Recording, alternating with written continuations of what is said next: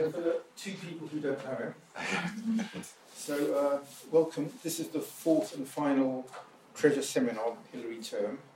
We've had two speakers who are Tibet specialists and two who are non-Tibetological Tibetological anthropologists, but with something to say about treasure discovery. The first of those was Charles Stewart, who gave us a remarkable account of the new anthropology of history that he's built around his work on treasure discovery in modern Greece and Bulgaria and elsewhere. And that's been very well received. Then we had Catherine Hardie, who spoke about uh, the Vajrasattva treasures of Khenpo Jigpun in Tibet and how they were used to draw Chinese students into Tibetan Buddhism. Then we had Ronit Yoeli Tlalim, who you might know, and she spoke about themes of treasure recovery in, across a wide part of the world. And now I'm delighted to welcome the second of our non-Tibetological anthropologists, Dr. Piers Kelly, from the Max Planck Institute for the Science of Human History in Jena, where he's part of the Minds and Traditions Research Group that explores the origins and evolution of graphic codes. And Piers' research interest mainly focuses on language, writing systems, and creative agency. In particular, he's interested in the varied ways in which speakers invent or manipulate symbolic systems to adapt to changed circumstances. And at the Mint Research Group, he's exploring a number of recent writing systems invented by mostly non-literate small-scale societies in West Africa and the Asia Pacific, several of which are revealed by visionary methods and uh, that's of great interest to Himalayan uh, and Tibetan studies people because we find similar phenomena several times in the Himalayas and in Tibet. And Piers is also curator and founder of the Australian Message, Message Sticks database, which is a repository in progress of all known message sticks located in museums around the world. And we're really delighted that he was able to visit the Pitt Rivers Museum.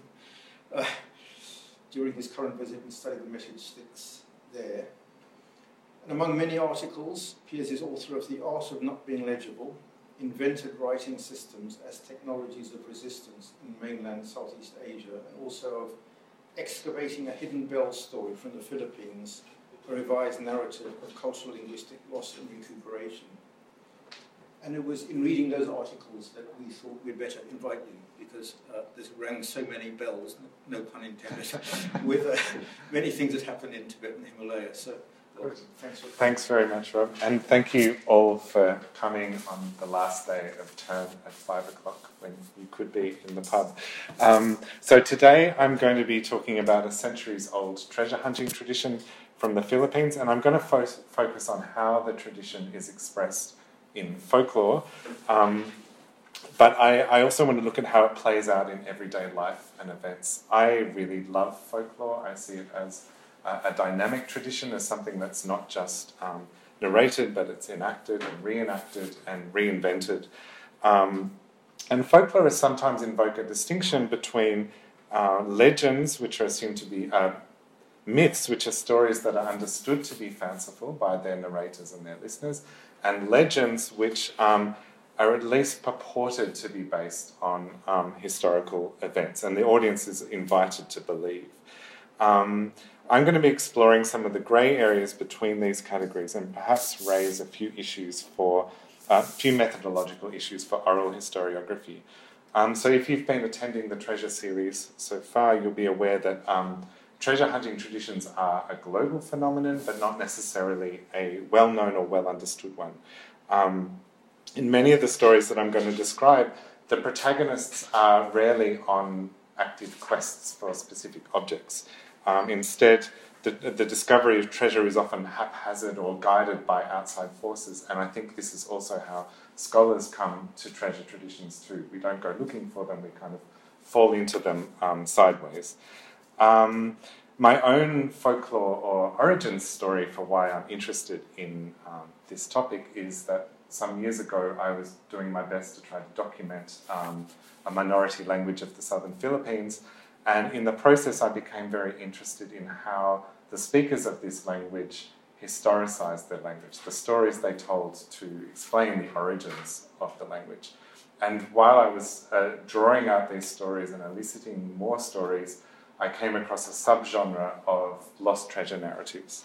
Um, and I um, yeah, and the more I learnt about them, the more I realised that these treasure narratives were part of much wider narrative networks. Um, so I want to start with a news story that broke a, a, couple of years ago, and which I was invited to comment on by no lesser journalistic authority than the Daily Mail. Um, so I'll, I'll let you read that very long, very Googleable, keyworded um, headline there. And if you're wondering where I am, um, I'm, I'm some experts over there. That's me. I'm representing some experts. Um, so this piece emerged in response to a, this piece was written in response to a video that was circulated online of Filipino divers apparently uncovering gold bars in, in a cave, and these bars were um, were dramatically rigged up to explosives. And I will play the video if I can because it's super short.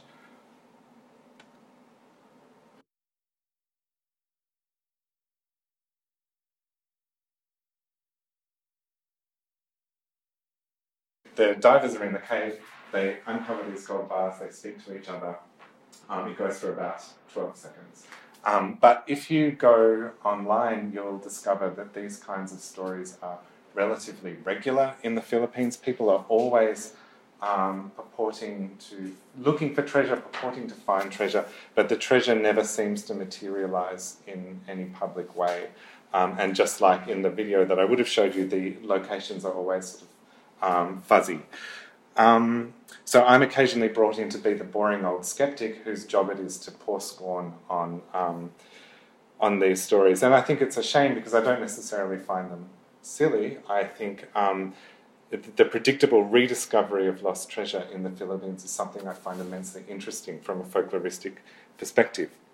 But the persistence of the, the story um, can have negative consequences, and I'll talk briefly about the dark side of treasure hunting. But um, I wanted to show you the video because I wanted to argue that these things are kind of modern as well. This is a sort of a, uh, a digital versions of narrative cycles that have been retold for quite some time. Um, and I'm going to be arguing that treasure is sought and found or imagined to be found because it helps to explain the colonial predicament in some way. Resources are unjustly extracted by foreign powers and then kept in trust by the landscape, but they can be recovered by the right person with the right motives and it's the promise of potential reward and moral redemption that gives lost treasure its persistent appeal. That's what I want to argue.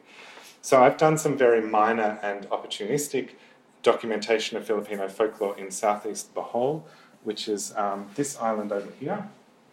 And there's the southeast. Um, but most of what I know, uh, I've learnt of uh, folklore has been from documentation produced by others in published and unpublished archives. Um, so I just want to give you a bit of background about this documentation. So Filipino folklore became uh, an object of scholarly interest in the late 19th century, and this is a time um, of great intellectual ferment in the Philippines. It's when a, uh, a middle class cohered for the first time, an educated middle middle class, a merchant class. They went to Spain to be educated. Um, they were referred to as the Ilustrados, and they um, wrote novels and plays and painted paintings that elevated uh, and glorified native Filipino culture. And another thing that they did was they began to document folklore. Um, and uh, I might have some examples of this. There it is. Um, and this is this folklore, often documented um, in Spanish or translated into Spanish, um, has formed part of my informal corpus. And these documentation efforts that began in the late 19th century kind of continued up until the 1950s, so just into the post American era. So, this is the core period of documenting folklore. It's hard to squarely define the scope and character of traditional Filipino folklore, but it is, as you might imagine, a largely oral genre. It was um, developed and circulated by a mostly non literate working class, and the stories themselves really um, emphasize working class um, values and aspirations of their time. And I certainly see it as a post contact genre that's distinct from the very formal epic poetry that's still performed and transmitted by cultural minorities in the highlands of Luzon and Mindanao in the very north and, and south of the country. Um, and having said that, there's not always a very clear dividing line because Filipino folklore occasionally incorporates some of the um, gods and monsters and tricksters and lovers and heroes that we meet in the Highland epics, in the pre contact epics. Uh, but at the same time, it takes on many more of the tropes of European folklore. We encounter, for example, Snow White and Cinderella, and we get stories that hew quite closely to Spanish romantic ballads. Um, and there's an influence from Malay and Indian narratives, so it's very hybridized. And I'm afraid I'm not going to be talking about that so much, Rob, because I don't know um, about it. Um, so, and while this the, the Highland epic poetry is a, a highly structured, it's a metered genre, and it can take days to perform. Folklore has no con- canonical recitation form. Uh, it's much shorter, and anyone can narrate it. So, I'm defining folklore as a vernacular, non-specialist narrative tradition, and I've collected uh, a very informal corpus of around 4,000 pages from published and unpublished sources in um, Spanish and English and Philippine languages. So it's important to point out that Filipino folklore is not really um, circulated widely as a vernacular storytelling tradition anymore, um, but it has found a second home in popular culture. So uh, I'll show you some stills from television advertisements. This one on the left is showing the, um, the trope of the old lady with the white hair who is transformed into the young lady with the white hair who grants wishes. Um, on the right hand side is stills from, um, well, it's showing the motif of the horse headed demon that you can be transformed into, um, and it's also selling you a, a blackberry there. So, uh, oh yeah, advertisements for shampoo for some reason often feature um, folkloric themes. Well, not for some reason, because um, uh, disheveled hair is associated with um, evil. So um, shampoo can solve that problem for you and make you laugh at the same time. Um, and oh yeah, this is um, uh, stills from a television ad for um, nail polish featuring the aswang. It's a little bit hard to see here, but um, the aswang is a terrifying woman who flies through the night. She cuts herself in half oh. and goes and tears out your intestines and eats them, and then she goes and joins back to her body the next morning. In this advertisement, she, um, her victim and her discover that they're wearing the same brand of nail polish and they bond over that and they do a little dance at the end.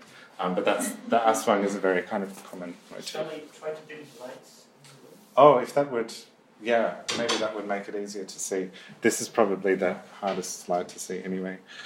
Um, okay. Okay, good. All right. Um, so there's some uh, just some films featuring uh, folkloric themes. So even though the oral narration of folklore is is relatively rare, it's reinvented itself in these these other forms. So there are a range of um, genres or narrative types within Filipino folklore, other than treasure hunting. Um, there are, for example, creation and origin stories, heroic narratives, fables and animal stories, stories about magic and its consequences, trickster tales, religious parables. And I don't want to go into too much depth, depth but I do just want to mention that treasure hunting is just one theme among many. Um, so, how can we analyze the treasure hunting theme in Filipino folklore? Uh, I want to also point out that to speak of treasure hunting is a little misleading um, here because the stories rarely, rarely take the form of, of a classical quest, as I mentioned. Rather, the treasure is something that comes under one's control or eludes one's control. So, less of a quest and more of a struggle for um, control, struggle to claim or maintain authority over treasure. That's a running theme. And in, this struggle, in my account, takes place between um, supernatural entities, disempowered insiders, and powerful outsiders. This is how I've broken it down. So, supernatural entities very often enchanted landscapes, um, but also ghosts and um, duendes and encantos, which are forms of little people. Um, disempowered but moral um, insiders, classical workers, farmers, um, often anti colonial rebels, which I think is inter- interesting, and innocent children. Uh, and the powerful and immoral outsiders, pirates, priests, kings, colonial authorities, dictators, that sort of thing. And this is very much my own um, ad hoc taxonomy. Uh, and unfortunately, the, the documentation of folklore in the Philippines, including by me, has suffered from a failure to describe emic analytic categories that would be natural to narrators and listeners. And um, I, I, hope to do better next time now that I'm a bit more experienced. But at the very least, these are the three kinds of actors that we encounter again and again. And a basic structure of the stories is that we start with the disempowered insiders who are either innocent or at least trying to be virtuous in some way. And these are the protagonists that we, um, as, as, the listeners, as the audience, are expected to identify with and we're expected to learn from their successes and from their mistakes. Um, and the protagonists seek or appropriate treasure, but access to it is mediated by a supernatural entity.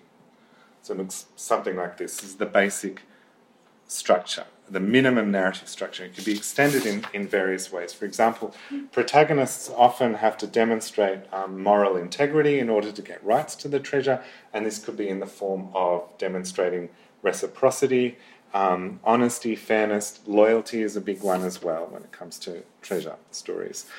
When a powerful outsider is involved, it becomes a bit more complex um, and it turns into a three way struggle. I will be describing some of these stories soon so that you can, so that this is not so abstract.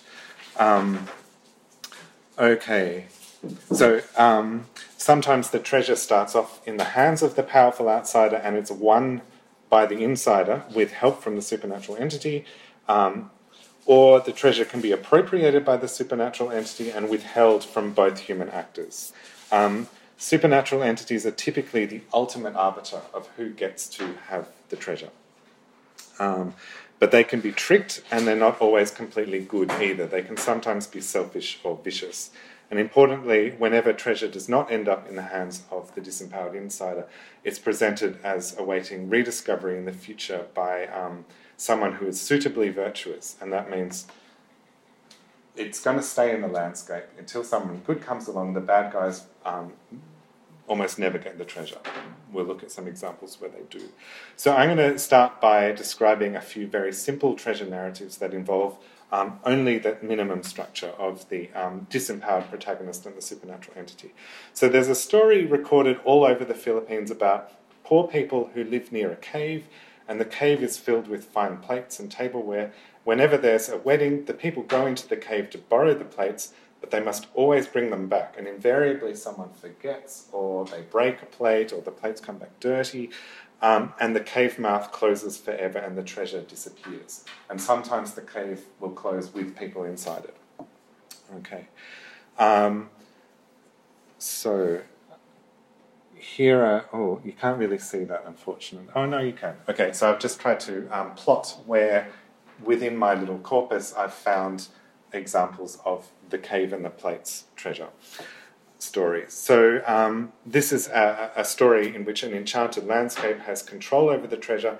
Poor people who demonstrate virtue can gain access to it, and access is withdrawn when the trust is violated. And there are variations of this story where only one virtuous person is grant, granted um, access to wealth, whether it's in the form of plates or gold or anything else, from an enchanted being or a landscape, on the proviso that they keep it a secret or that they don't take too much. And they soon become much wealthier than everyone in the village, and this arouses suspicion. Uh, and in a moment of weakness, they reveal the true source of their wealth to a member of their family, and that causes them to lose everything and become poor again. Um, so a- another kind of story is when ordinary people bury treasure uh, and die before passing on its location, and then the treasure then falls under the control of encantos or duendes, these little people, and it can be rediscovered by means of house ghosts or dreams or disembodied voices, or white coloured animals um, can lead them to the treasure. And white is a colour um, associated with wealth, power, and beauty, and to some extent it's associated with foreignness as well. Um, so, in other stories, uh, treasure is guarded by monsters or the threat of sudden environmental catastrophes like floods and storms. And in some of these stories, we get hints of powerful outsiders who might be waiting in the wings to compete for the treasure. Um, and occasionally, um, the treasure is also characterized as itself being foreign. So it can be described as um, goods from China or from America or from somewhere far away. Um, so I now want to introduce the, the, the powerful outsider into the equation. Here's a, uh, a story that was collected by um, uh, an American school teacher in 1908, and it's set during the Philippine American War, which had just concluded six years earlier.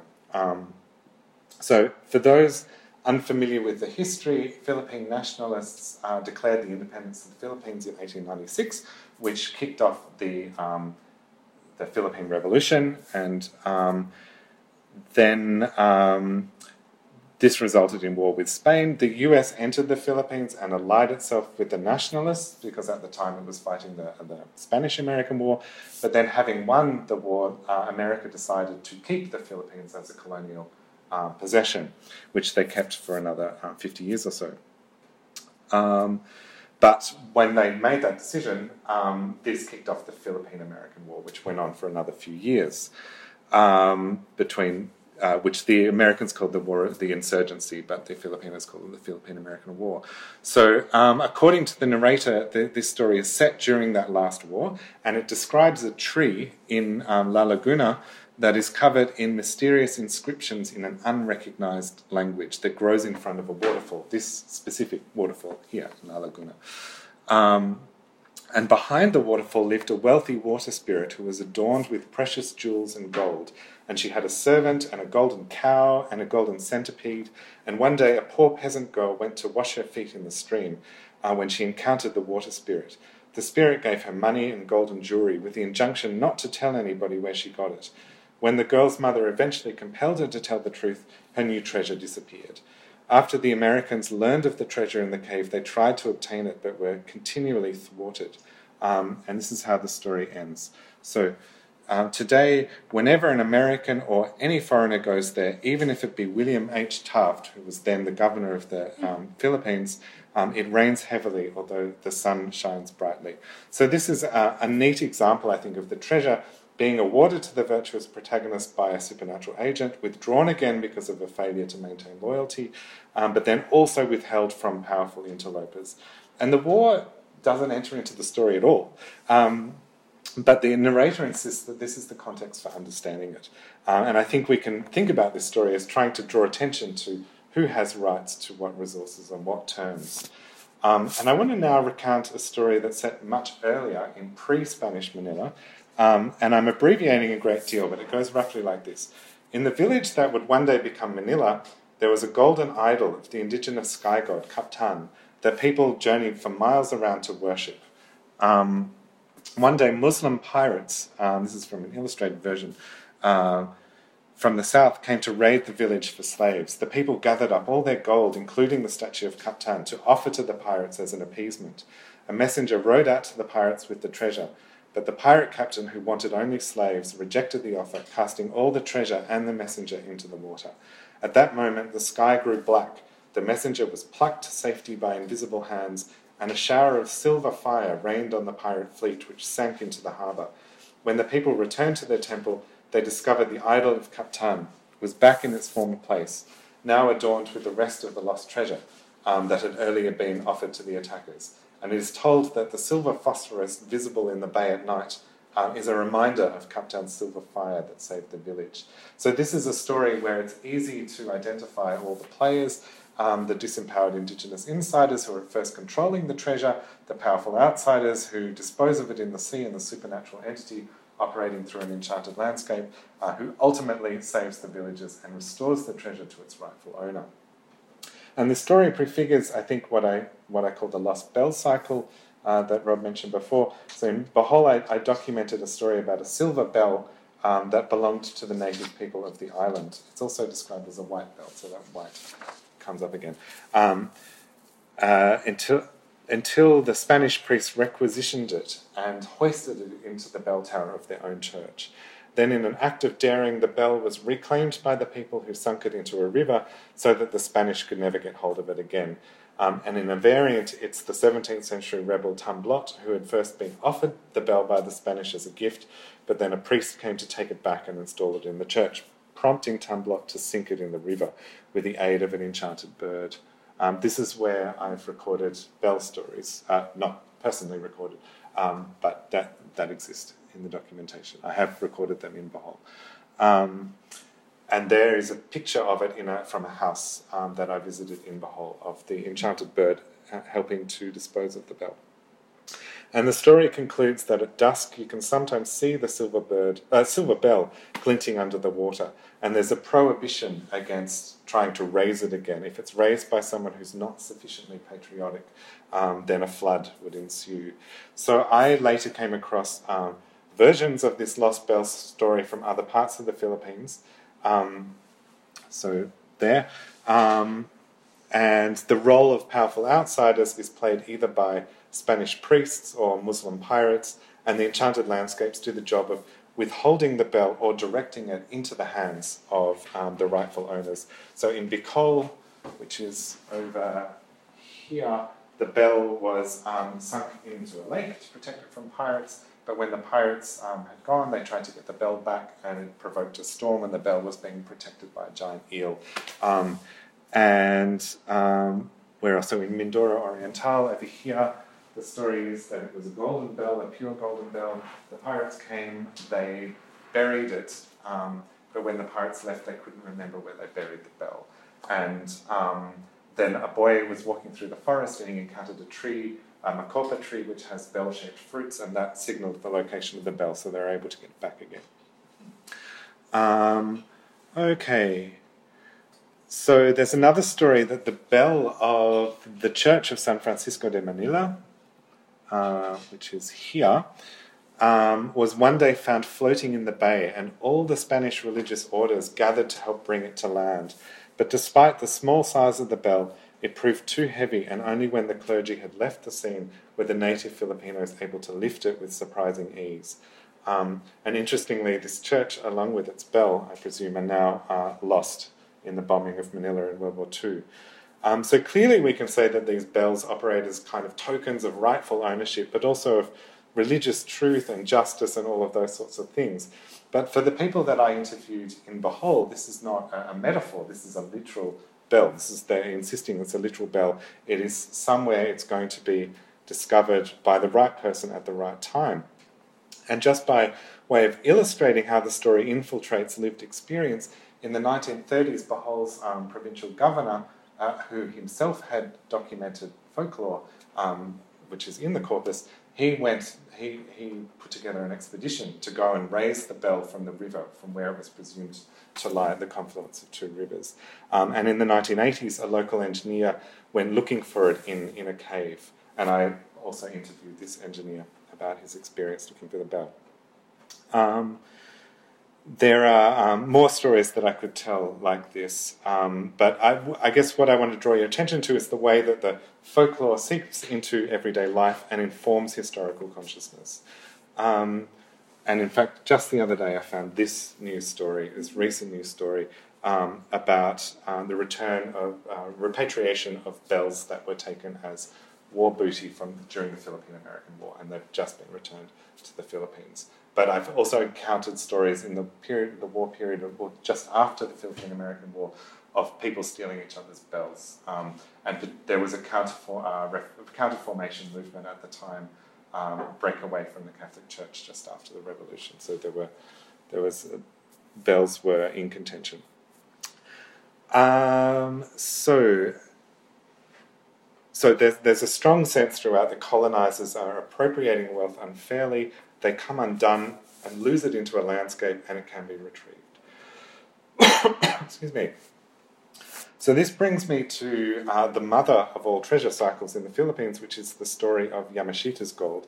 Um, and this story is so well diffused that um, I, I, think it's fair to say that there's no single person in the Philippines who is untouched by it in some way everyone seems to have a Yamashita story. It's a sprawling, um, complicated, and intertextual narrative with so many little nodes that I, I even hesitate to describe it as a Philippine Filipino tradition, given that a lot of its uh, most recent impetus has come from the United States. Um, so the birth of the legend was after World War II, so it's after this primary documentation period, but we'll see that it has clear antecedents in earlier times. So the story goes that during World War II, the Japanese Imperial Army appropriated millions in war bullion from the territories they occupied, and since the um, Japanese, under the command of General Yamashita, assumed that the Philippines would never be recaptured even after the war, um, they decided to, to hide it in the Philippines.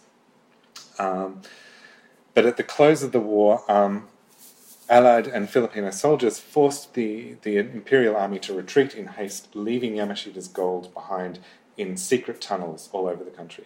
And these tunnels were constructed either by Japanese soldiers or Filipino slave labor, and they were closed with dynamite, sealing the workers inside them so the secret wouldn't get out.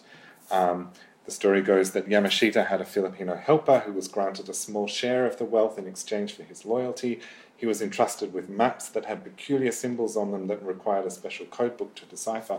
Um, and then during the Marcos regime, a poor farmer was ploughing his field when he struck a giant uh, golden Buddha, which signaled uh, the location of one of the treasure deposits. And when the Marcoses found out about this, they, um, they seized the Buddha, they seized the treasure, and they spirited it out of the country. Um, other treasure deposits were explored by the Marcoses under the cover of major public works with the collusion of the Japanese government. Um, and at this story, the, the, at this point in the story, becomes a kind of open source, choose your own adventure, um, localized to different contexts. And every every medium sized town in the Philippines has a variant of the um, Yamashita story that relates to that specific place. So, for example, there's a mountain in Bohol where um, Japanese soldiers are believed to have buried bars of Yamashita's gold, but those who search for them um, risk losing their lives. And once a group of American um, engineers planned to bulldoze the mountain to find the treasure, but then members of the team, one by one, mysteriously started dying, um, and so they called off the search for the for the, the for, for the project. Um, and there are there are more stories like this. And what interests me is that um, it, there's kind of echoes of what uh, Anna has been talking about with the, these landscapes that um, where the treasure must not be extracted, at least not by the right person, the wrong person. Um, and what interests me is that this narrative doesn't begin with the historical Yamashita. It actually predates World War II, and it comes up especially in the aftermath of earlier wars and occupations. So the treasure of the 18th century rebel Dagohoy, um, looted from Spanish churches, is also said to be buried somewhere, but it can only be found by someone who is prepared to use it to overthrow foreign occupiers. Um, and similar stories are, about, are told about the lost treasure of the 16th century uh, Chinese pirate Limahong, said to be guarded by a mermaid. Um, and in a town in Bohol where I lived for a short while, the second wealthiest family in the town was uh, suspected to have got their wealth because they found a big barrel of um, silver dollars that were left over from silver US dollars left over from the American occupation. Okay. Um, and that yeah, and that accounted for their wealth. The cycle is quite consistent. A powerful figure amasses the treasure by violent or nefarious means. It resides in a protective landscape, and it's at risk of being reappropriated by other powerful figures. Um, and what we see here quite forcefully, I think, is this ambiguous boundary between legend and myth. Yamashita, uh, General Yamashita, really did steal gold from the occupied territories, including from the Philippines itself. Um, Imelda and Ferdinand Marcos really were kleptocrats who stole resources and removed them from the country. Um, yet none of the other details of this story coincide with the orthodox historical record. Uh, instead, we get intertextual elements from folklore, and you might have spotted already that the theme of the generous caves filled with wealth that close again capriciously, the loyal servant who must keep faith, the supernatural landscapes that decide who is worthy, uh, and of course the powerful and greedy antagonists. Um, and in my opinion, it's these folkloric aspects with their moral dimension that make the stories so compelling and so believable to the people who um, narrate them. so the anthropologist, excuse me, Alex Borchgrevink, who did um, fieldwork in a village on the other side of Bohol to where I was working, writes of the disruptive intrigues between actual or suspected treasure hunters in that village. So, usually, those suspected of looking for or finding treasure were um, not ordinary villagers, but relatively powerful or foreign figures, such as a Japanese reforestation crew, um, the local mayor, and Borchgrevink himself. So he writes um, The theme of outsiders, particularly foreigners, looking for treasure under the cover of other purposes, and it was implied stealing it from the rightful owners, was recurrent in many treasure stories. Foreigners were seen as having clear advantages, as the local people lacked the sophisticated equipment, like metal detectors seen as necessary for such searches. and this is the point at which the narrative uh, is so compelling and so reinforcing that it overwhelms reality. Um, real and bitter arguments take place between and within families over imaginary treasure, and important archaeological sites are damaged beyond repair. So, my archaeology colleagues in the Philippines uh, report that every single site that they have excavated um, has eventually been looted by people looking specifically for Yamashita's gold. And this is another aspect of the dark side of the treasure hunting cycle. Um, I'm fascinated by the fact that um, the Yamashita tale has now migrated to the US, where it's been elaborated at great length by conspiracy theorists, pulp novelists, uh, and con artists. Um, so on the left, there's a um, kind of a, a, long conspiracy theory manual. Uh, I won't give you all the details. Um, suffice to say that the authors say in the beginning of this book that they've left um, clues everywhere in safe, so if they're bumped off by the CIA, then um, the story can still remain. And this is a fictional account on the right hand side. Um, there is currently a confidence trickster um, by the name of Jim Stuckey who resides in Manila and convinces American investors that he can help them find Yamashita's treasure. And this is from a story recently covered in the New Yorker Radio Hour. Uh, and Stuckey claims to have connections to the Marcos clan, and he's managed to uh, so far extract millions from in, in gullible investors who believe that Yamashita's treasure is guarded by highland indigenous people who will only reveal its whereabouts to the, those who are worthy or who bring the right investment. So um, this story is in new hands now. Um, but I want to conclude now by returning to what I think is a more maybe a more positive side of the tradition. Uh, I'm impressed by the work of Shirley Arora and George Foster, who have discussed um, quite some time ago have discussed similar treasure narratives from Mexico from a functionalist perspective that I'm uh, sympathetic to. So, as in the Philippines, many of the Mexican stories are presumed by their narrators to be true accounts uh, and are sometimes associated, or often associated, with periods of political unrest, um, such as the Mexican Revolution. Um, attempts at locating or retrieving treasure are mostly unsuccessful, but a few cases can always be found of inexplicably wealthy individuals who are said to have found treasure. Um, and the Mexican treasure is similarly predestined to be found by a rightful owner, with misfortune awaiting undeserving claimants. So for Foster, um, these tales serve to maintain the economic worldview of static peasant economies, since they, quote, can account for wealth that can be accounted for in no other manner. Um, and developing Foster's economic interpretation, um, Shirley Arora drew attention to the dimensions of personal morality and autobiographical reflection, wherein the failure to obtain treasure helps to, quote, mediate the disparity between um, aspirations and achievement, between what might have been and what actually is, making the failure, quote, understandable, tolerable, even acceptable to the narrator as well as to the audience. So in the Philippines, on the other hand, treasure hunting folklore is much more explicitly, I think, about the colonial experience um, about who has natural rights to what wealth and resources. And I think we see in these stories the, the reenactment of a clash of cultures and economic systems that comes from the original uh, encounter between Filipinos and their often foreign uh, overlords and colonizers. And this clash brings about a reorganization of once egalitarian or relatively egalitarian social structures into a new hierarchical but unstable arrangement. And history has shown that the peasants rarely, if ever, succeed within the New World Order, just as nobody is um, seen to become wealthy through hard work and thrift, as promised. Um, but when these downtrodden protagonists enter into an alliance with the landscapes to which they have an intrinsic uh, connection and belonging, they can be offered sudden and spectacular reprieves. So, in um, in a paper, I've analysed the Bell cycle as not merely an economic just so story, but as a way of rationalizing a perceived cultural deficit in terms of intangible cultural heritage. And in fact, the educated ilustrados who began this process of documenting traditional folklore in the Philippines really wrestled with this sense that native Filipino culture was um, somehow inferior to Spanish culture, and that this might explain how the Philippines became subservient to Spain. Um, and at the same time, the Filipino intelligentsia was um, convinced that the true glory of the Philippines was yet to be revealed, that there were past civilizations that had been forgotten or distorted by history or interrupted, or the true flowering of the Filipino civilization had been interrupted by the Spanish presence. Um, and personally, I'm, I'm somewhat sympathetic to this view too. Um, and I want to end with the, um, the sad case of the Ayub cave in South Cotabato, Mindanao. Uh, and Ayub cave is named after Haji Ayub, um, the local warlord who has jurisdiction or had jurisdiction over this area. Um, and in May of 1991, it was said that a Japanese man visited Haji Ayub and convinced him that gold bars had been buried in the cave. The man sold Ayub a special code book of signs for treasure hunting.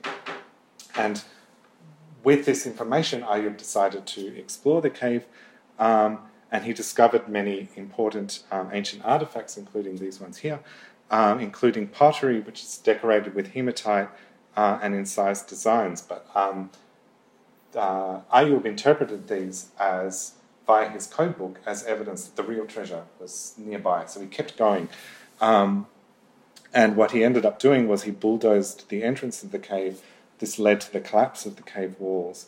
Um, and in this way, the cave revoked its generosity, and most of its true treasure, in the form of pre Hispanic pottery and human remains, has been lost forever. Um, and I see this as a a tragic instance of misrecognition and a kind of an ironic one um, too. Um, as Haji Ayub enacted the, the treasure cycle, he failed morally to recognize value, uh, and the treasure was denied to him. So I think the landscape is still uh, waiting for its rightful heroes. Thank you.